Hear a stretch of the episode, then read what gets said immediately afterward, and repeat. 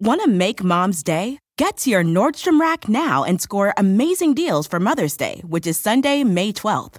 Find tons of gifts from only $30 at Nordstrom Rack fragrance, jewelry, luxury bags, activewear, beauty, and more. Save on Kate Spade New York, Stuart Weitzman, and Ted Baker London. Great brands, great prices. So shop your Nordstrom Rack store today and treat mom to the good stuff from just $30. Life is a highway, and on it there will be many chicken sandwiches. But there's only one McCrispy. So go ahead and hit the turn signal if you know about this juicy gem of a detour. Hello, and welcome to another episode of I Weigh with Jameela Jamil. Have you seen the Britney Spears documentary yet? Because I can't get it out of my head. I, I also then went further into a rabbit hole of how horrendously we treat women in the public eye and watched the Paris Hilton documentary, also extraordinary, both quite triggering, both deeply upsetting, both likely to send you down a just a thought toilet of every bad thought you've ever had about a, a woman in the public eye. Anytime you've ever taken it um, as gospel that they are difficult or annoying or did something wrong or behaved badly.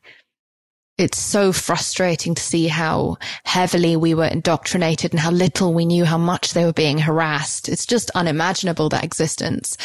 And, and so, you know, I talk about this a lot on my Instagram. In fact, if you go onto my Instagram homepage, there's a highlight, uh, sort of section on my gram, um, of stories called gaslighting, where over the last year, I've been documenting not only how I have been harassed or taken out of context and um, framed to make me look unlikable or vacuous or ignorant or problematic. Um, but I've also chosen lots of other different women in the public eye who've also received similar treatment and broken down the system, the perfect system of build her up, build her up, build her up, specifically just to rip her down, throw her onto a pedestal that is secretly a trap door that will open into a gutter where we will then laugh and point at her and call her a liar for not having been the saint that we told her that she was. And I'm talking about us as a society. Not all of us have participated in the downfall of each of these women, but in some ways we have enabled it by the, I guess, the complicity of our silence. And many of the, and in many of those cases, it's because we, we didn't understand, we didn't know. And really until it all happened to me, I didn't know.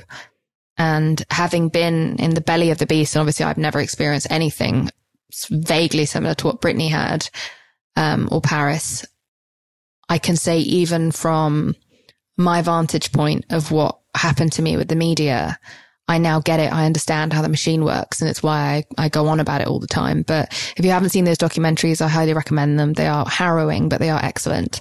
Um, and they've really, really, really woken everyone up about the things that are enabled in the press, in the media, the way that we are just fine with categorizing, diagnosing the mental health of women in the public eye and then ridiculing them over it and feeling as though because someone has power or money or privilege or a platform, they now owe you their literal life. That they are just, it's open season. They, they have money. Therefore, it's okay to be owned forever by the public. They cannot leave the house on their own. I can't, I just can't imagine having been 16 and going through everything that happened to her, to Britney in particular, but, um, but so many of these women.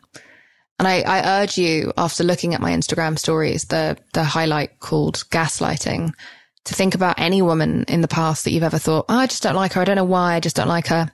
She's annoying or she's got a smug smile. Ask yourself where that came from. Was it from an interview she did?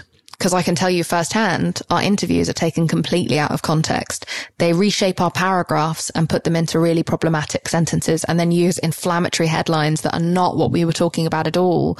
Because clickbait is the only way that most journalists can survive these days. It's just a thought. And it is important because it's not just about these privileged women who are famous. This culture bleeds down into our schools even into our primary schools where kids are six, seven, eight, bullying each other, slut shaming each other, spreading rumors about each other. This is patriarchy. This is misogyny 101. And it's just fascinating. So that's been my week is just mostly just diving into all of that and doing a lot of interrogation of, you know, I think for many women, life is, and men and people of all genders, life can be uh, an endless pursuit of just finding bits of internalized misogyny and plucking them out of you. And that happens via learning. And we're all learning. And I don't want you to feel bad about yourself if you're still learning or if you were someone who thought bad thoughts about those people in the past. We don't know what we don't know yet. And, and all we can ever do, as we say on the good place, uh, the comedy that I was on on NBC is all we can do in this life is try to be better tomorrow than we were today. And that's definitely how I live. Um, now I, I'm really, really happy I managed to get the following guest on this show because I know I've been doing a lot of kind of like upbeat, uh, happy new year vibes throughout January, but there is also a lot of really serious stuff going on on the internet. And I wanted to bring on an expert. You know, I chat a lot of shit about how angry I am regarding the detox and the diet industry, the medical industry, the amount of opinions that are taken as fact online, how problematic I think influencers can be. And I was privileged to have Dr. Seema Yasmin on the show. She is an Emmy award winning journalist. She's an author, a medical doctor and professor. She has written so many fantastic books. Muslim Women Are Everything, The Impatient Dr. Lange, and Viral BS, which in particular I really wanted to talk to her about, which came out this year. And Viral BS, which is all about smashing medical myths, uh, which is out this year. And it's a fascinating read. She is a fascinating woman and she's been a key member of standing up against misinformation regarding COVID. And so we talked a lot about COVID. We talked about the vaccines, like how they work. If anyone out there is anxious about the fact that it feels like this vaccine is very new and, and therefore how can it possibly be safe for us to take? She talks at length about that. And she's so informed. And it's so nice to have a scientist come on and talk to me about this. We also talk about the terrible sexism and racism in the history of the medical world and, and why people of color, in particular black people, are entirely entitled to feel distrustful of, of the medical industry. And, and even when they do trust the industry, the industry still is inclined to let them down. So she talks a lot about that. She talks about the healthcare system having to own up to its troubled racist past. And she talks all about FIT-Ts and placenta pills. I mean, it's just all in there. We, we go through a lot of the bigger subjects that are being discussed online by people who frankly do not have the knowledge or the credentials to discuss them. And so basically I just wanted an hour of pure fucking fact. We are bombarded with nonsense so many hours of every day. And I just wanted clear, hard, scientific fact. She's so excellent. She's really, really amazing at communicating information in a way that is unpretentious, very personable. And she, she's not looking to impress anyone or alienate the listener. She's just great. And, and I really think you will learn a lot. I certainly did from this episode. So please welcome the excellent Dr. Seema Yasmin.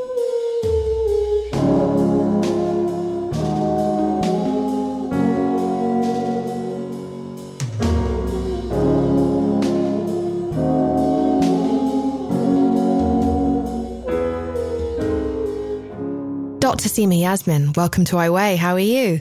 I'm good, Jameela. How are you doing? I'm good. It's nice to see you. You look lovely for anyone who cannot Thank see you. this right now. You look like you have you a very peaceful space that you're working in. I do. In. I live in the Bay Area and it's, it's very quiet where I live. And I'm very grateful for that, especially in a quarantine situation. And how long have you lived in the United States? I've been in America for 10 years, moved here 10 years ago, specifically for a job. I wanted to serve as an officer in the Epidemic Intelligence Service, which is the job that Kate Winslet does in Contagion, if anyone's seen that. Wow. And I moved here for that job 10 years ago. Yeah. Oh my goodness. So this at this moment in time that with this pandemic is something that you've been kind of somewhat preparing for for over a decade. Yeah. I'm not I'm that annoying person who's been like I told you we were going to have a pandemic. Because um, my when when this was all like kicking off last year, my friends were like, "Isn't this that thing that you're always saying? Like, there's going to be a novel pathogen. It's going to cross over from animals to humans." And I'm like, "Yes, anyone in public health could have told you um, a coronavirus, possibly coronavirus or a flu crossover was imminent. Like we were 100 years past the Spanish flu pandemic, right, of 1918. So yeah, I was used to be a hospital doctor in Hackney, East London, where I grew up. Um, brat brat for anyone listening, Homerton mm-hmm. Hospital, shout out. And then, yeah, I left that job to be a disease detective at the CDC 10 years ago. What was it about diseases that lured you in like that? Oh, disease is so alluring. So um, sexy. Yeah. Says every says every weird person. um, so I kind of got frustrated. Like even though I think the National Health Service in England is like a superior health system compared to the US, for example, I got frustrated that when people were coming It's not in, really a health system here, it's a bank. But yeah. That's that's a more accurate way, yeah. yes, of putting it. Um, it is not much uh, yeah, definitely. Um, but in the NHS, even though I think it's a better system, I just got fed up because I felt like I was patching people up so they were well enough to go home again. And then lo and behold, I would see the same person the next week, except the next week they didn't just have an infected abscess from injecting drugs into their groin, but they had HIV or they had hepatitis C. And I was like, this is broken. Like, why aren't we dealing with the social factors that make you sick? Literally, I lived so close to Homerton that I'd walk home, um, like a 20 minute walk. I lived in London Fields, and I would walk past my patients who were sleeping on park benches and then. I would see mm. them in the A and E department the next day. I'm like, this doesn't make sense. So I kind of like metaphorically get my hand slapped when I was caught on the phone trying to contact homeless services or whatever. And I'm like, well, why am I getting told off? They're like, you're a doctor. You should remember you're not a social worker. And I'm like, but we're giving this man two weeks of antibiotics to take at home. He doesn't have a house. Like, how, where is he going to keep the medicine? So none of it made sense. And one of my mentors was American and she was like, you're interested in public health actually. You're interested in like the root causes of health. And have you heard of this thing called the epidemic intelligence service? Because you should come to america and serve in that. And then i was told that not many non-americans get into it because it's part of the military but I tried anyway because you've got to try. And then when I got into it, a lot of the work was one hot zone to another, doing epidemic investigations. But always, always, the job was also to think about why did this disease outbreak happen here? Why did these people get sick? Like, what is it that made them vulnerable? So it was always going back to those root causes of sickness.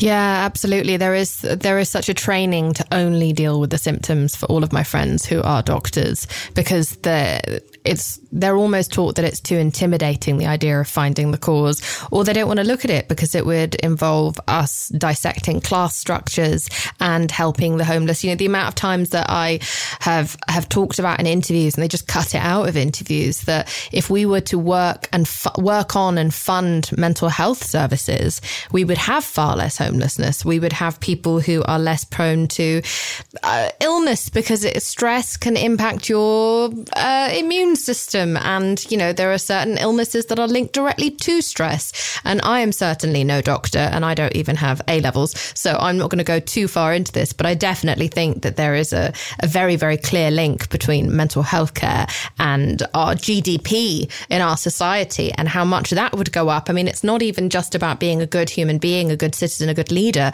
It's about just good business for each country. Fund Absolutely. mental health, get people off the street, fund homelessness. We're in a mm. humanitarian crisis. I mean, you're up in San Francisco.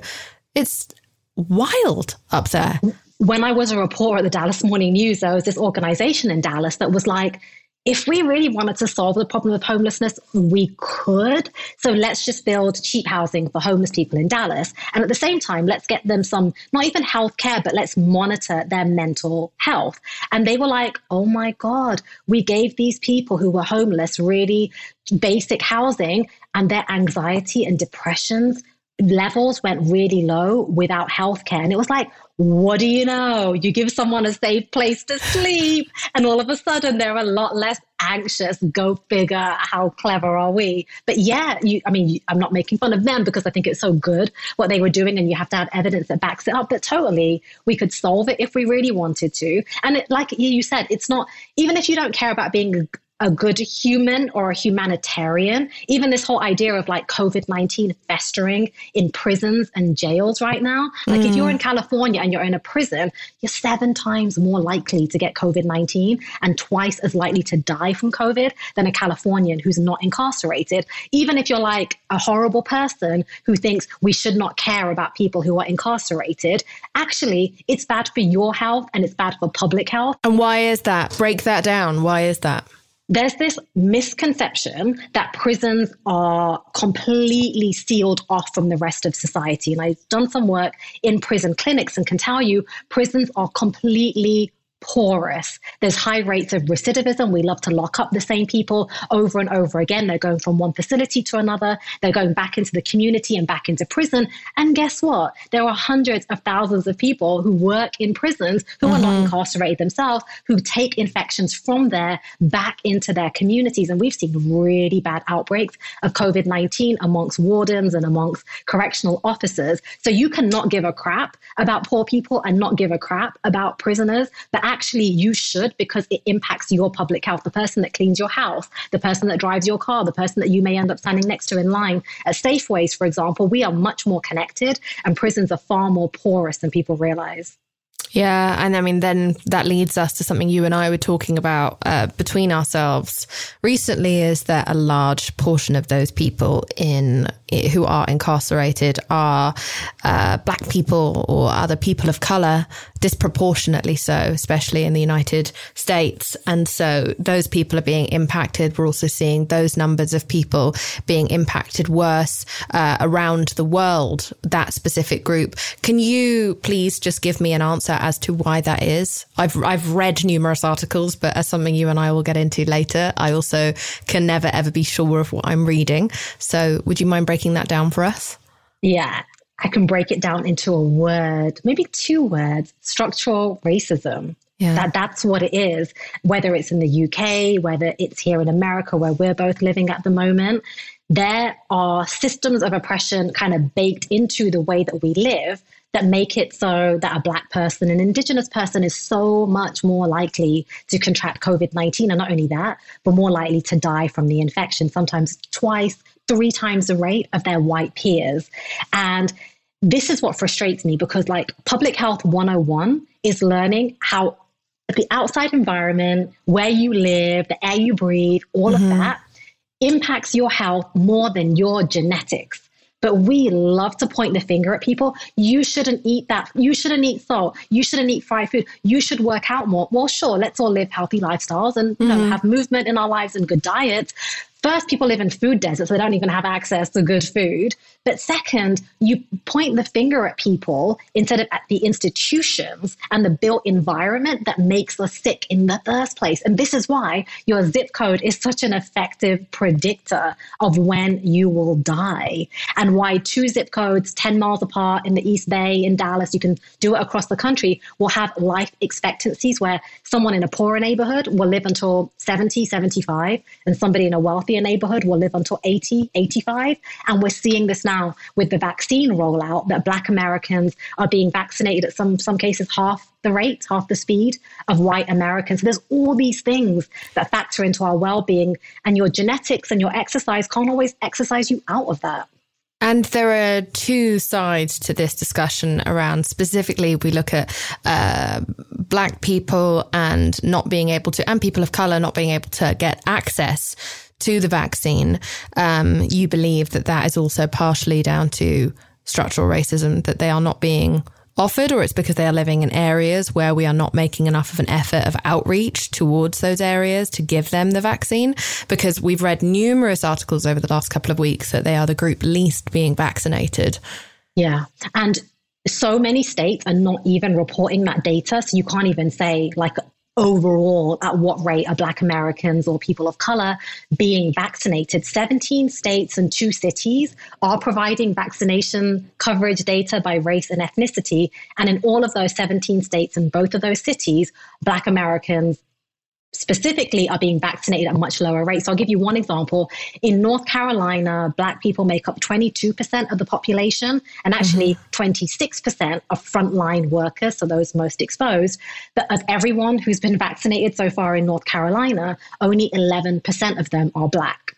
So it does not match up with what proportion of the population Black people make up. It doesn't match up with the exposure that Black people are disproportionately represented on the front lines in jobs that mean that their lives are more at risk of contracting COVID 19. And the air quality in the areas that they are predominantly given to live, the water quality, but also the fact that they are living often in, you know, high rise buildings where so they're just like right on top of each other. They don't have these spaced out bungalows that you find in Beverly Hills, etc.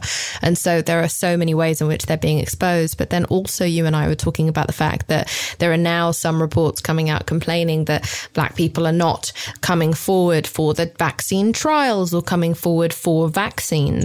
And and there's no discussion as to why perhaps that may be. Again, talking about the symptom rather than the cause. Would you be kind enough to tell me what you believe is the reason behind less black people in America in particular, but possibly in other places, uh, coming forward for the vaccine? There was this one vaccine company that was doing clinical trials for COVID vaccines, I think on the East Coast primarily. And at one point, they were kind of bragging about the inclusion of Black participants in their clinical trial.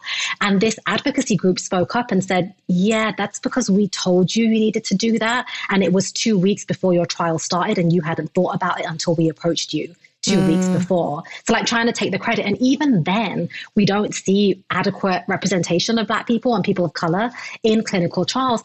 Some of this is, is, historic for sure, and we'll talk about that. But I don't want to take away from the fact that this isn't just a historic issue, that medical racism, for example, is very much a present day problem, and that you almost can't educate your way out of it. And I say that because we talked about living in crappy areas, pollution, all of that. But in my book, there's a chapter that's called something like, Is it more dangerous to be pregnant in America than in any other part of the world? And the answer is yes, relative to many other developed nations. And one of the stories I tell in that is of my colleague, Shalon, who was at the CDC when I was there.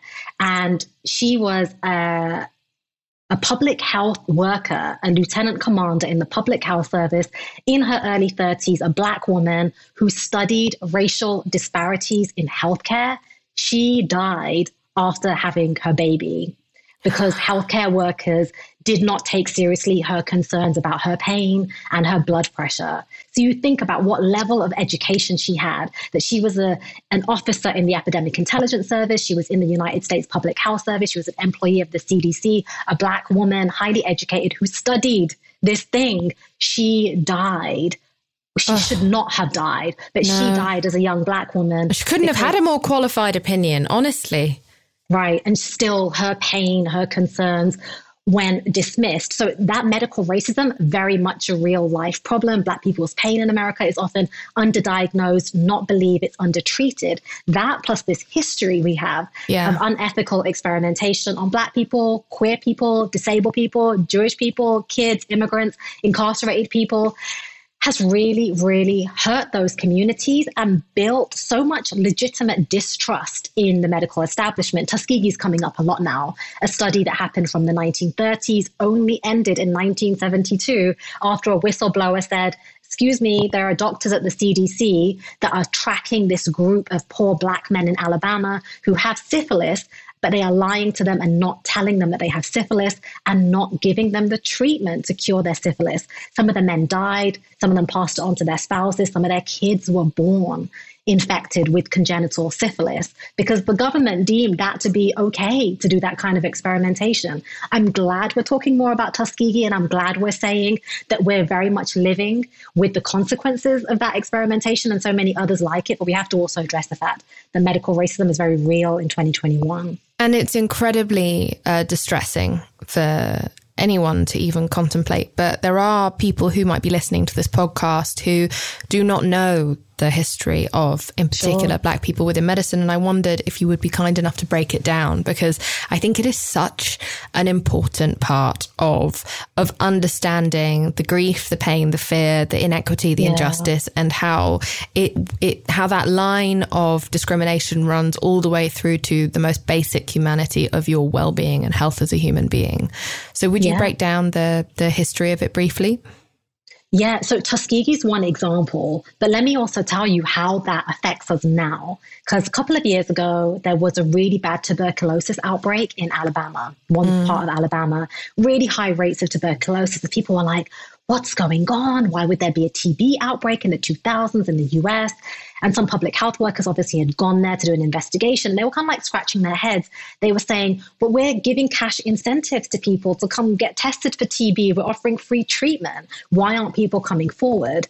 And it's like, you just look on Google Maps where the TB outbreak is, is like a 90 minute drive to where the Tuskegee experiments happened. Like it's not coincidence that there would be a terrible TB outbreak and that people would be disenfranchised and distrustful of the medical mm-hmm. establishment right there in the same state where doctors with white coats and US government ID badges did these terrible things to Black Americans, to poor Black male sharecroppers. But it goes through so many parts of medicine. You think about the speculum that every person has encountered when they go for gynecological checkups or some really common gynecological surgeries and procedures were developed by a racist man who experimented on enslaved black women without giving them anesthetics because he felt that, that they weren't human, that it was okay to experiment on them like that.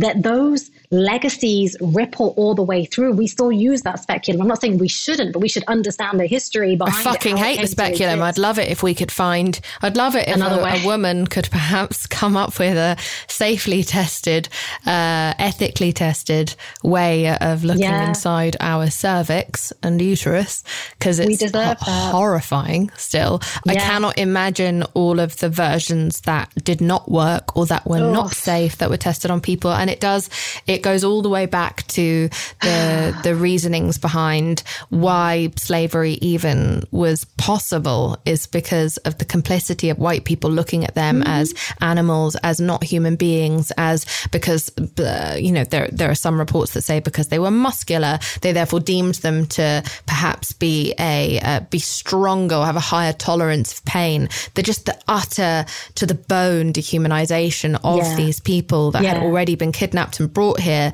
And it just enabled people to do the most unfathomable things to these people, to these black bodies, uh, for the, in pursuit of the health and well-being of white people. They were yeah. they and, were using those bodies to find the cure for everyone else, and it is and in, heartbreaking. Yeah, and in case anyone is thinking that kind of dehumanizing, oh, it's awful, but it's historical it's not historical because no. a couple of years ago there was a study done at the University of Virginia, and there's been more like it, where white medical students and white residents, so doctors who are already practicing, were asked particular questions about Black people. They were asked things like Do Black people have thicker skin than white people? Are Black people more fertile than white people? Do Black people feel pain differently? Are their nerves different? Do they listen? Does their hearing work differently? Clearly not. Hello, we are humans. But so many of these medical students and doctors held magical, absurd beliefs about Black people's skin. Who was asking them these questions? Researchers at UVA. Christ. They were studying specifically the attitudes. So you think, would I am not a black woman. I am a South Asian woman. We have some of our own issues around how we're treated in the medical system.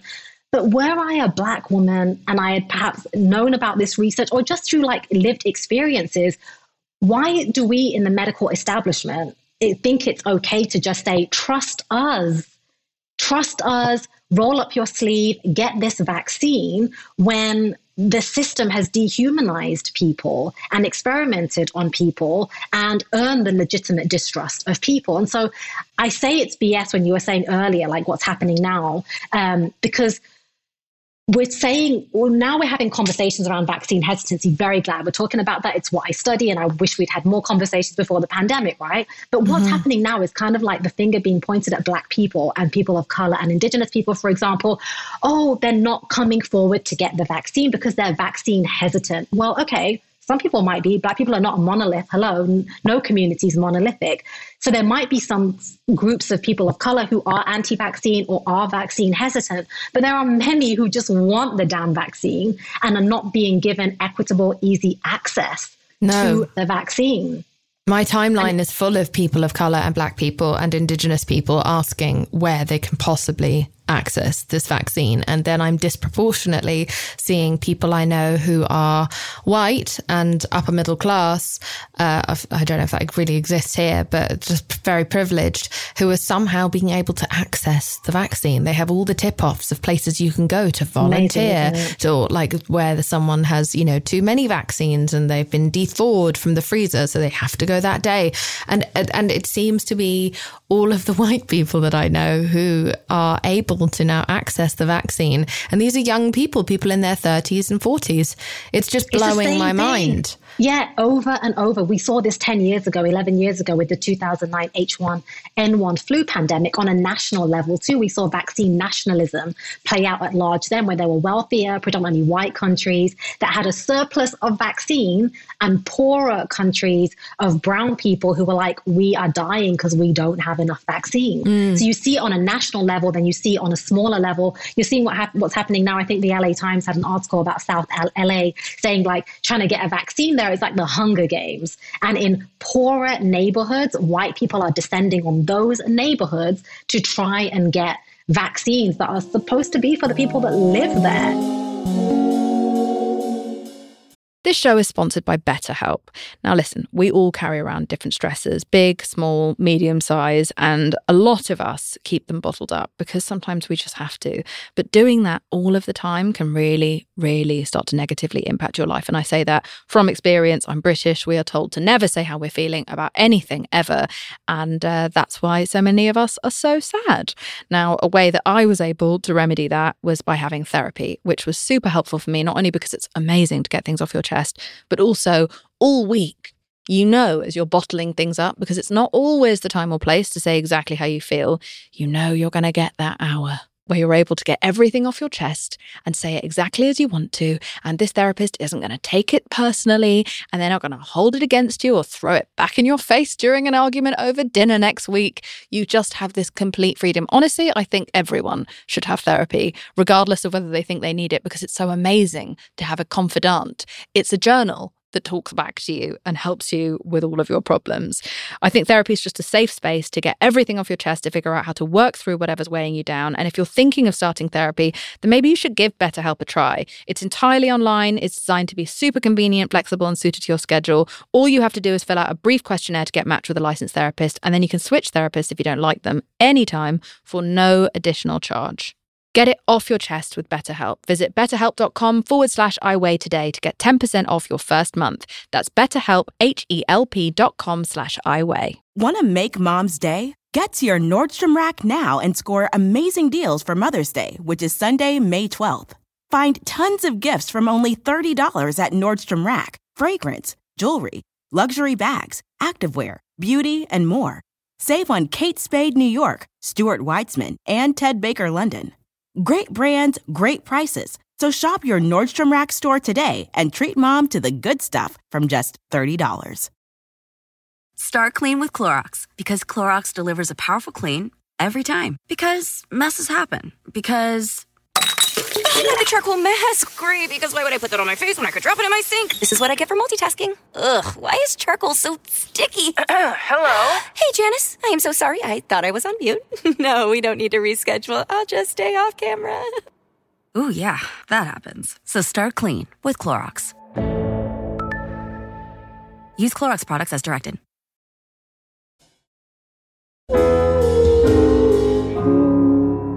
What would your message be to anyone who is a black person or indigenous person, a person of color out there who is feeling reticent or vaccine hesitant, as you say? What advice do you have for them about the vaccine? as a First, as a doctor, yeah. like as someone who exists within this space and is so informed, yeah. what would you say I to have, someone like me? Yeah, I have a lot to say to people look like me, Black, Indigenous people of color. I will just start off by saying that we're asking individuals to do a lot of work, and it's institutions that need to do a lot more of this work, like building the bridges, atoning for, acknowledging for racist histories, right? We need the government to come forward. It took the government so many decades to say sorry for Tuskegee, for example. That really hurts. We're starting to see a bit in journalism. Nat Geo, Los Angeles Times came forward and said, we apologize for our role in upholding white supremacy. Here's how we used to cover lynchings. Here's how we made okay really terrible racist things that happen in history. We apologize. We'll do better. That's the bare beginning. We haven't even seen that in medicine. We just keep seeing more diversity and inclusion committees at medical schools, which basically do nothing. So that's first off, like the institutions need to take responsibility, do their work instead of just saying, please, people of color, trust us, come forward. To people of color who are like, what do I do now?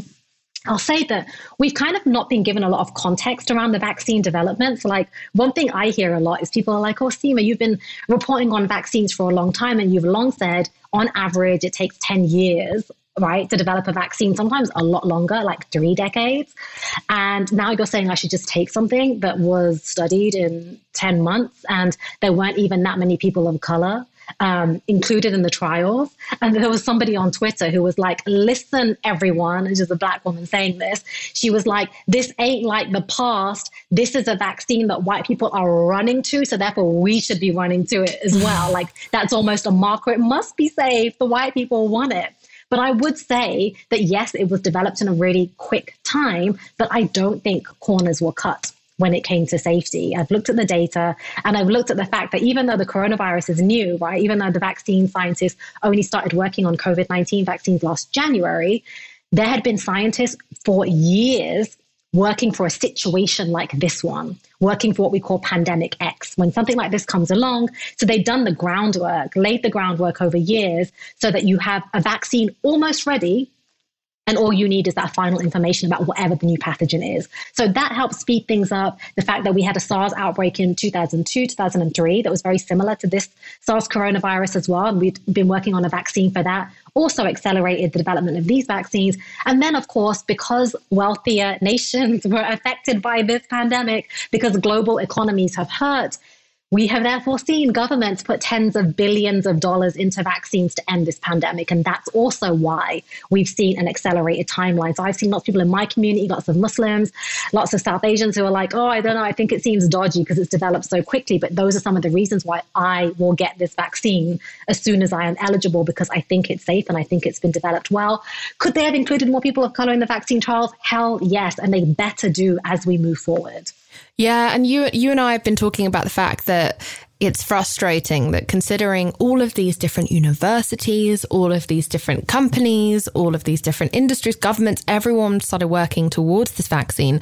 Last January, we've had one year to develop vaccine literacy, to find to find simple and accessible ways to break down and explain the vaccine, the history. I mean, even just then, hearing you explain to me how much back, how how much previous work has been done towards this, even yeah, if it wasn't for yeah. this specifically, that was so immediately comforting. Like you instantly changed my own reticence, my own feelings of anxiety just in hearing that. If they'd fucking told us that a year yes. ago and started building those bricks of trust with with the people and with all people, not just, you know, you and I again have spoken about this before that that I find that when we have medical experts outside of maybe Fauci is one of the only accessible uh, doctors who will talk about COVID in a way that that we can understand, that everyone can understand, even if we don't have medical backgrounds or we aren't super educated.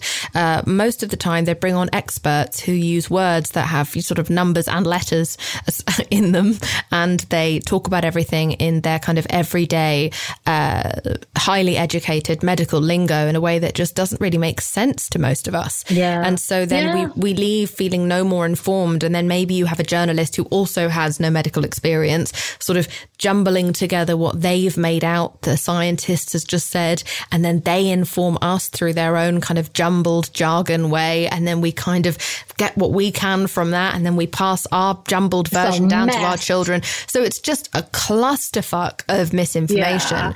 And, and, it can be avoided. It could it have been avoided. avoided. And also they've had so much time to build up our trust and explain to us, don't worry. We've been working on this since 2002. We, we just need the, the stra- the strains in particular yeah. in order to yeah. find a way and, you know, some of the plasma from the antibodies to figure out a way to design this, this, um, to design this vaccine they had so much time. Whereas what it feels like is that we heard this vaccine was coming. We kept on being told it takes at least four years for a vaccine to be viable mm-hmm. anyway.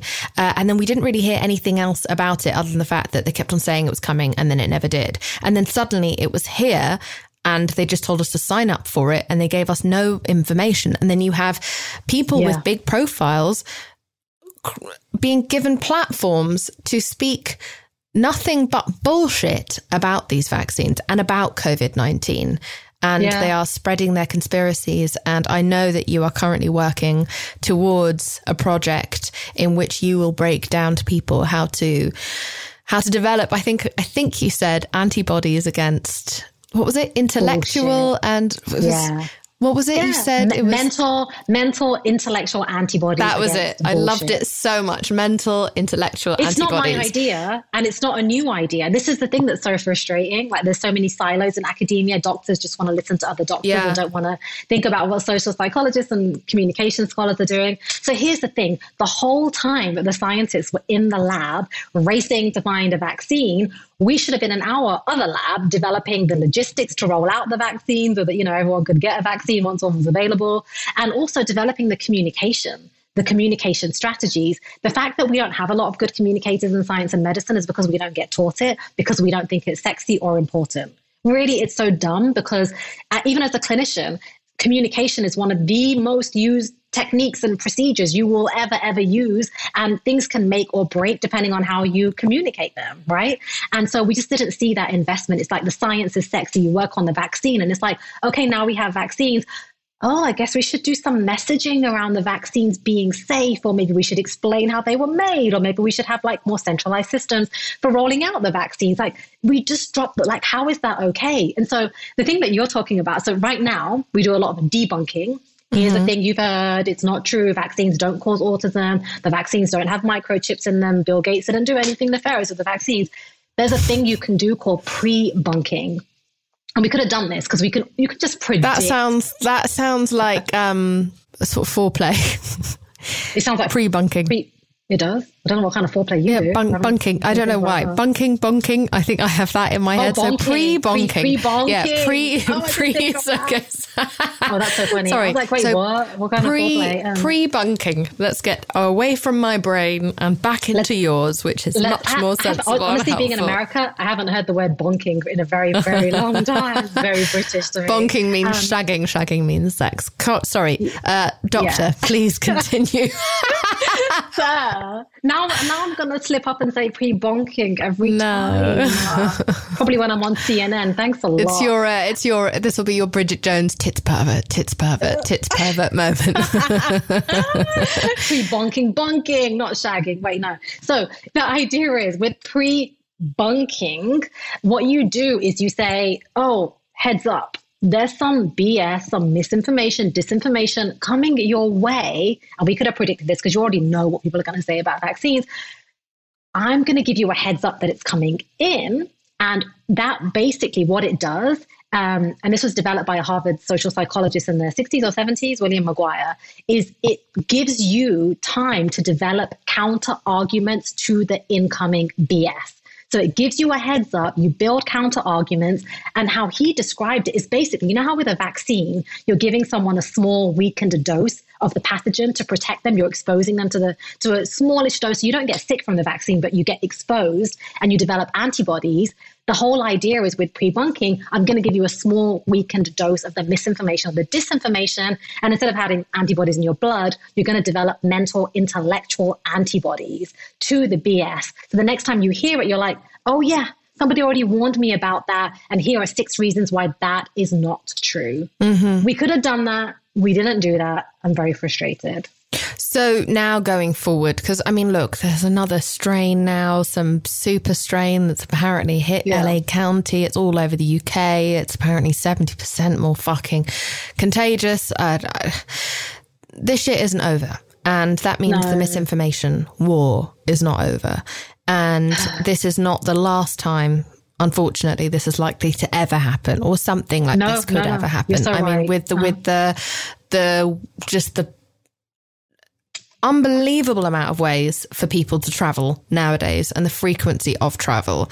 It just is so hard to contain anything in any one country. And so going forward, what can we all do considering we are bombarded with so much information? How can we protect ourselves? How can we get those mental intellectual antibodies aside from the fact that we do not yet have the powers that be being responsible in that way? How can we guard ourselves? So, just one thing before I talk about the intellectual antibodies. As you know, we talk a lot about globalization. We're so connected more than ever, uh, crossover from animal species into humans, whatever. All of that is totally accurate. It's relevant. One thing I want us to talk about more is social vulnerability scores. Social vulnerability indices. Because, you know, when we talk about pandemics, it's like, oh, how do we stop a pathogen coming and how do we protect ourselves? Actually you have to make sure there's not as much poverty as there is right now that there isn't homelessness that people aren't so marginalized and vulnerable. That's what pandemics really exploit. And when you look at la county you look at california we've been hit really hard. And it's not a coincidence that we're also one of the we have one of the highest poverty rates in the country. Mm-hmm. La county also has one of the worst social vulnerability scores. Lots of people living paycheck to paycheck poor welfare, safety net systems, high rates of homelessness. That's what you have to actually tackle to stop a next pandemic being this bad or even worse. It's not just about globalization. It's not just about travel, not just about animal crossover incidents. It's about how crap we are at looking after each other and how crap we are at building safety nets. So that's just one thing with the intellectual antibodies, this is what I study because I think, you know, we talk a lot about Black people and so, um, POC and Indigenous people being disproportionately affected in the pandemic, higher rates of disease, higher rates of death. What we don't talk about as much is the fact that there is there are communities that are more vulnerable to the misinformation and disinformation as well.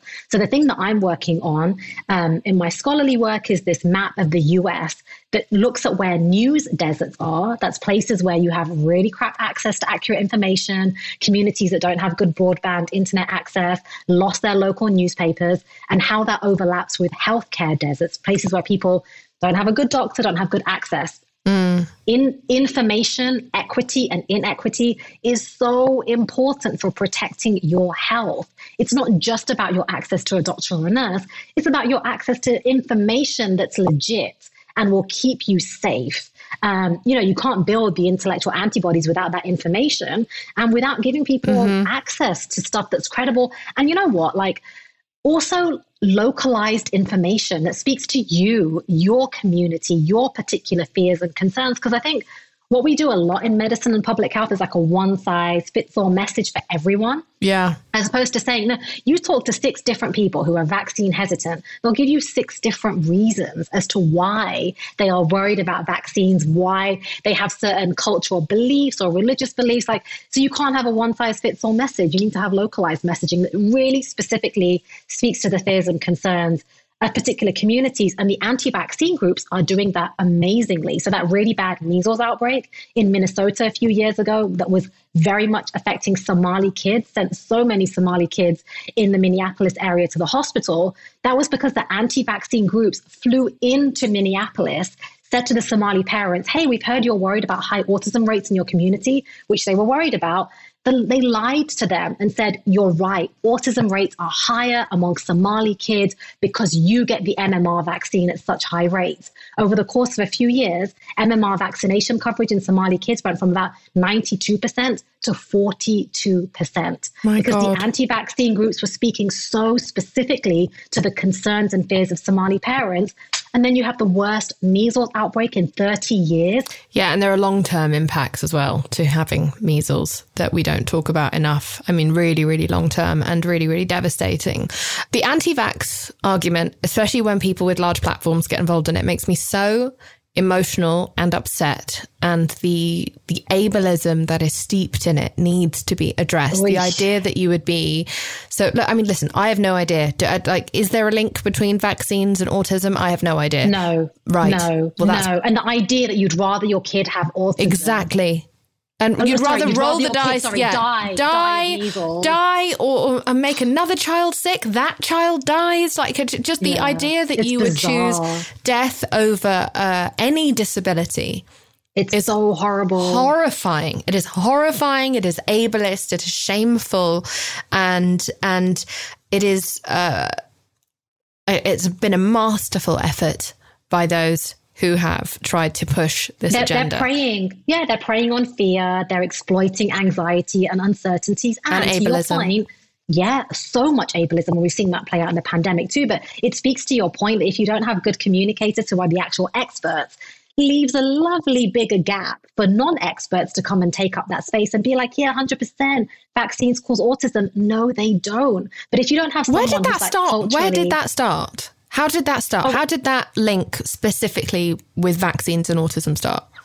Yeah, so I explained the whole story in the book, but it goes back to a lovely British doctor, actually, Andrew Wakefield in London, who in the 90s did this awful, unethical experiment where he was saying that kids who get the MMR vaccine, the combined one, end up with gut problems, end up with developmental disorders like autism. He did really unethical experiments like going to kids' birthday parties and taking blood from them, doing colonoscopies, like putting a camera up kids' butts in a very medically inappropriate way, like it wasn't warranted.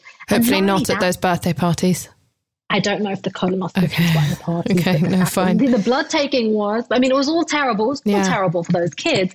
And then not only that, but he says, he fraudulently says there's a link between the combined MMR vaccine and autism, and then publishes it in The Lancet, which is one of the most prestigious medical journals in the world.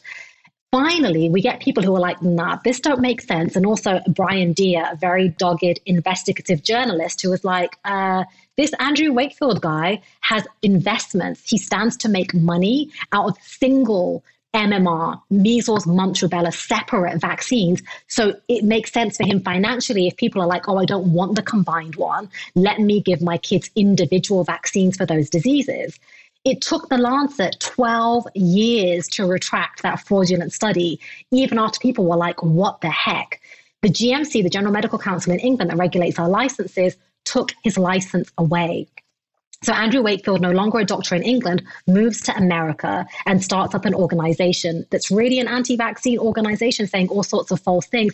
They have loads of money behind them. They have loads of celebrities and politicians behind them who just love their message and love peddling not only the lie that vaccines are unsafe and cause autism, but also people like Jenny McCarthy who peddle cures for autism that are essentially, I don't know whether she peddles these specific ones, but uh, conferences that she's done, um, like these autism summits, they have kids drinking bleach. They call it miracle cure. It's actual bleach oh that God. they tell people cures autism. It doesn't. Nothing does. I have a list of the kind of quack cures that they peddle um, in the book. I heard camel milk. So camel milk I once read, and I was like, oh, bloody hell. Ridiculous. They're becoming very I mean, exotic at least it's not bleach. Um, but still, yeah, it's a lie. And like you said, it's so ableist. It's so hurtful to people who who live with autism. For sure. It's, oh God, I mean, it makes absolutely no sense. It makes no sense. I cannot imagine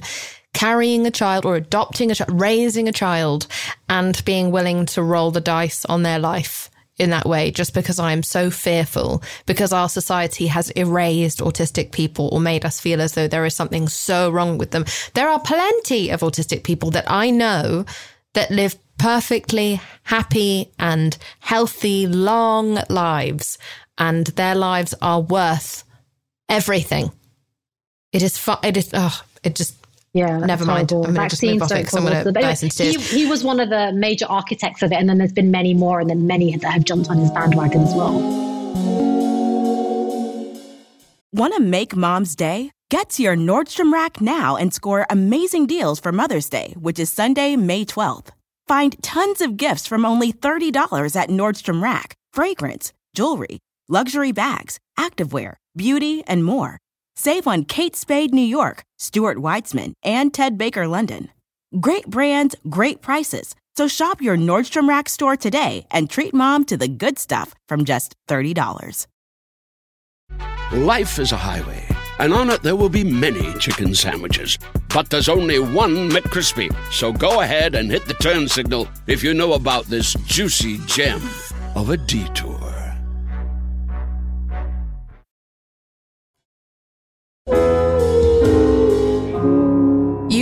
Uh, an entire book called Viral BS Medical Myths, in which you just basically slam myth upon myth upon myth Yeah. upon myth. And that has been born of your frustration with Yeah, how much yeah. nonsense. I mean, social media has been so incredible and so connective, and you know, we, without which we wouldn't have so many important and powerful movements, so much empower, so much important and powerful information that spread so far. But Christ, have we used it for evil?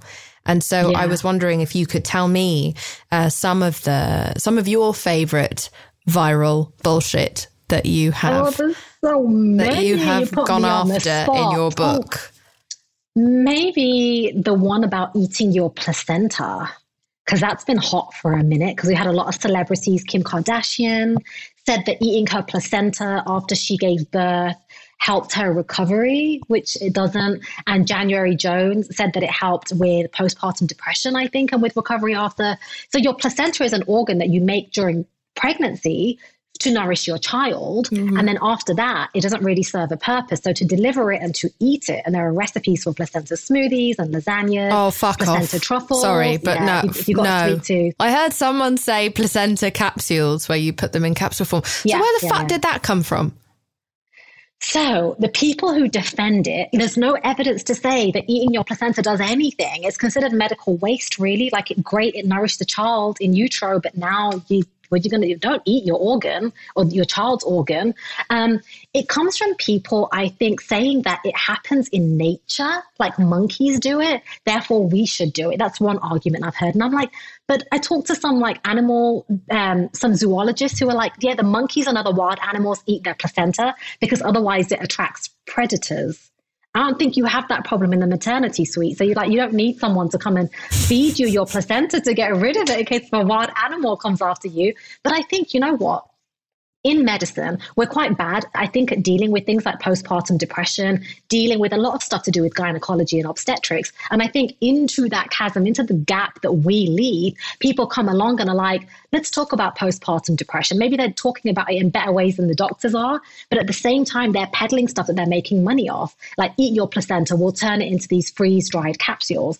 What worries me then is two things. One, and I talk about this in the book, there's a kid that very nearly died, this newborn, because mum ate the placenta, didn't realize it had a bacteria in it, which can happen, and then passed that bacteria through breast milk to the baby. And the baby got a very, very severe infection that the doctors linked back to the mum eating the placenta.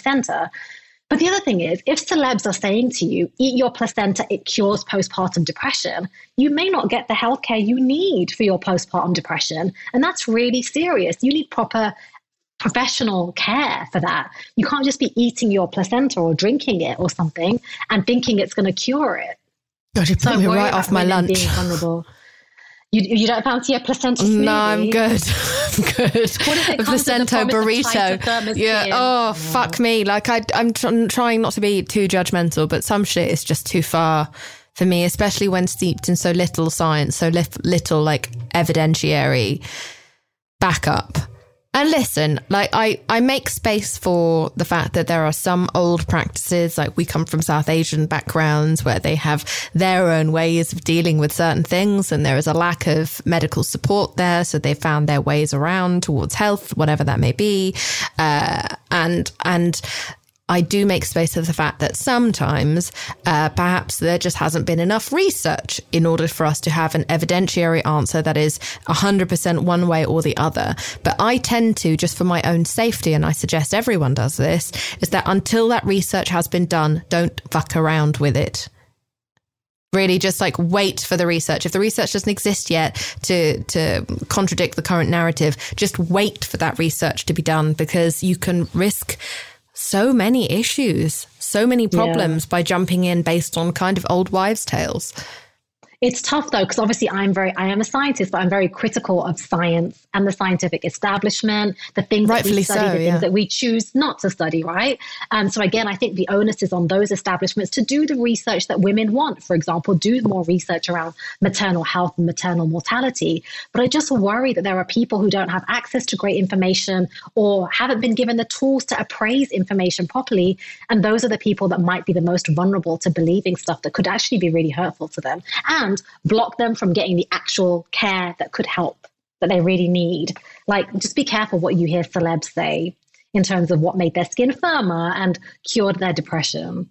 Oh my God. Yeah. I was talking recently to Dr. Joshua Wolrich about the fact that there is this kind of new movement online for people who are saying certain foods can cure mental illness. Oh and God. I think that it's always good to eat intuitively and eat well. And, and if that makes you feel a bit better, that's great. But I think it's so detrimental to all of Yeah. the work that we all need. You know, as a, as someone who struggles and has struggled most of my life, I'd say almost all of my life with mental health issues, I cannot imagine trying to cure anything with any kind of a juice or a superfood or a new trendy, like exotic fruit.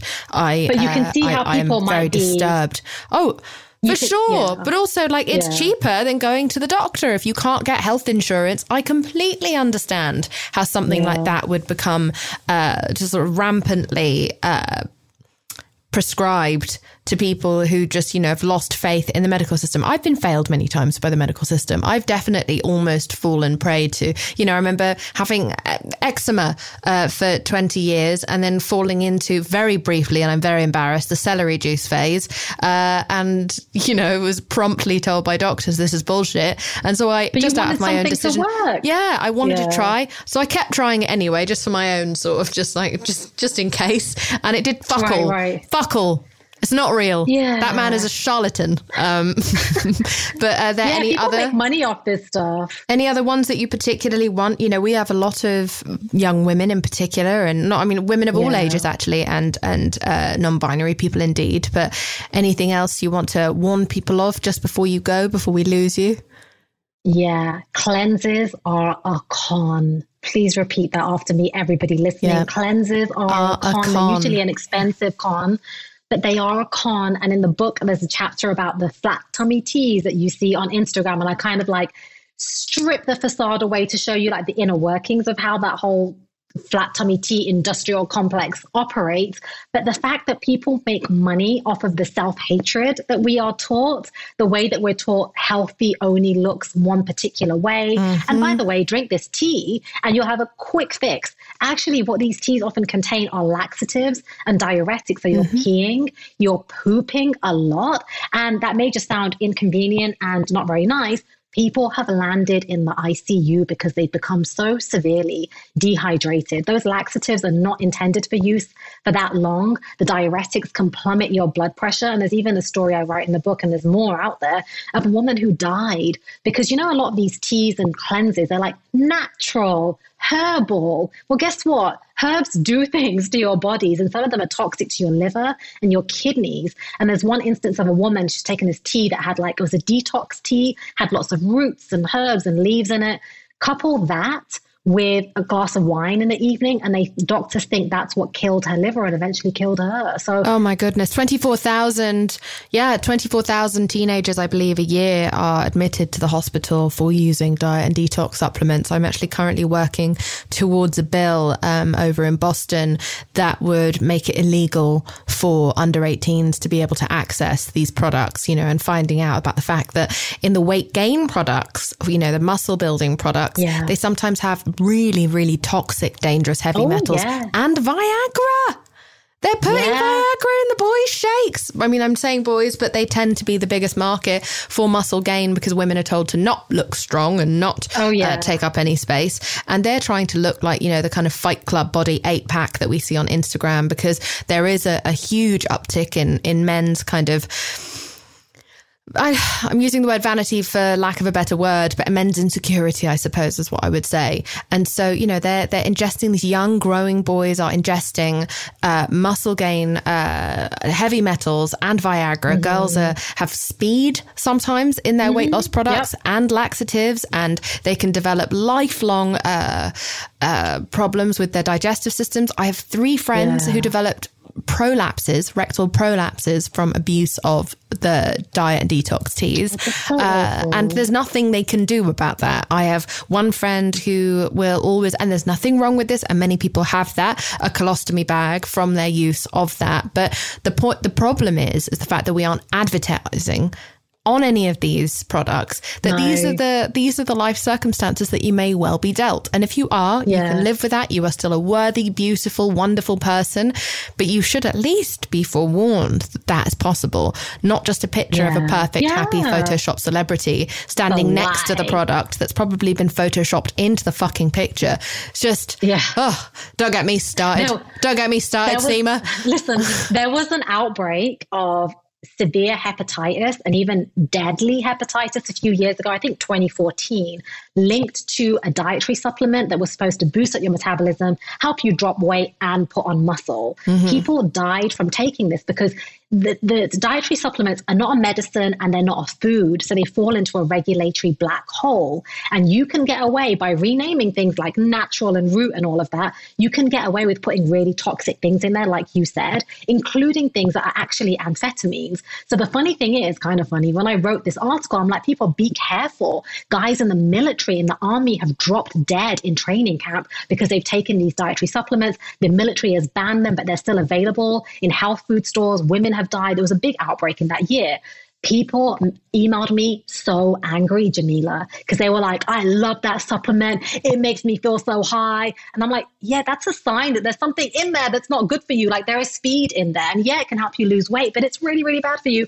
Watch Requiem for a Dream to see just how bad it could be. But they're not regulated in the way that people think, oh, I'm getting something off a shelf. It's got to be tested and fine. Sorry, if it's a dietary supplement, no you are, you know, buyer beware. It could cause serious problems. Mm-hmm. Yeah, well, I took them all when I was younger, and I'm still paying the price in my health. So I feel very, very strongly about that.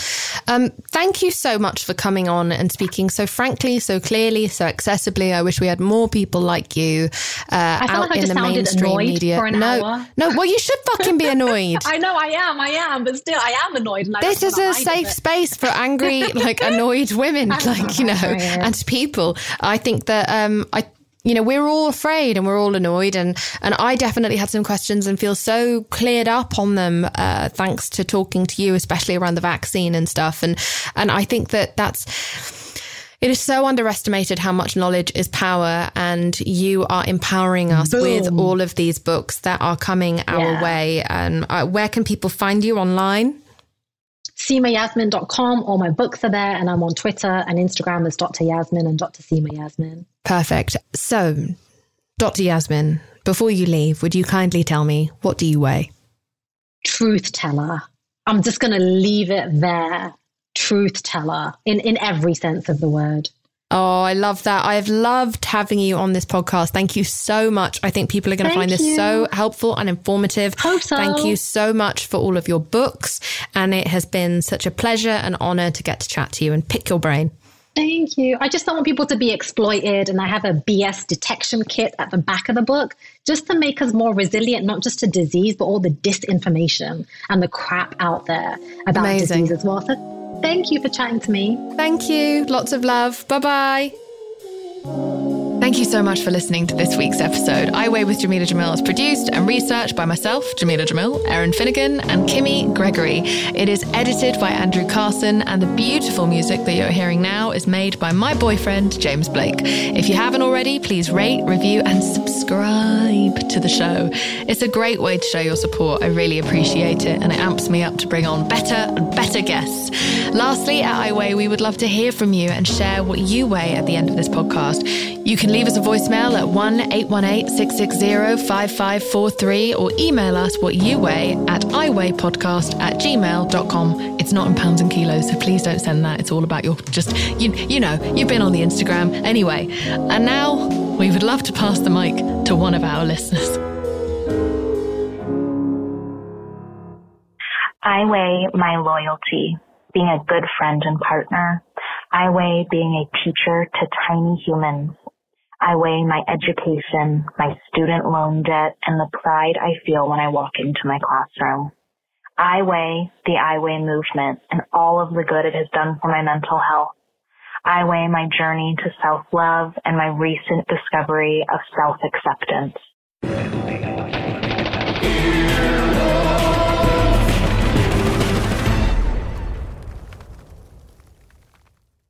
Want to make mom's day? Get to your Nordstrom Rack now and score amazing deals for Mother's Day, which is Sunday, May 12th.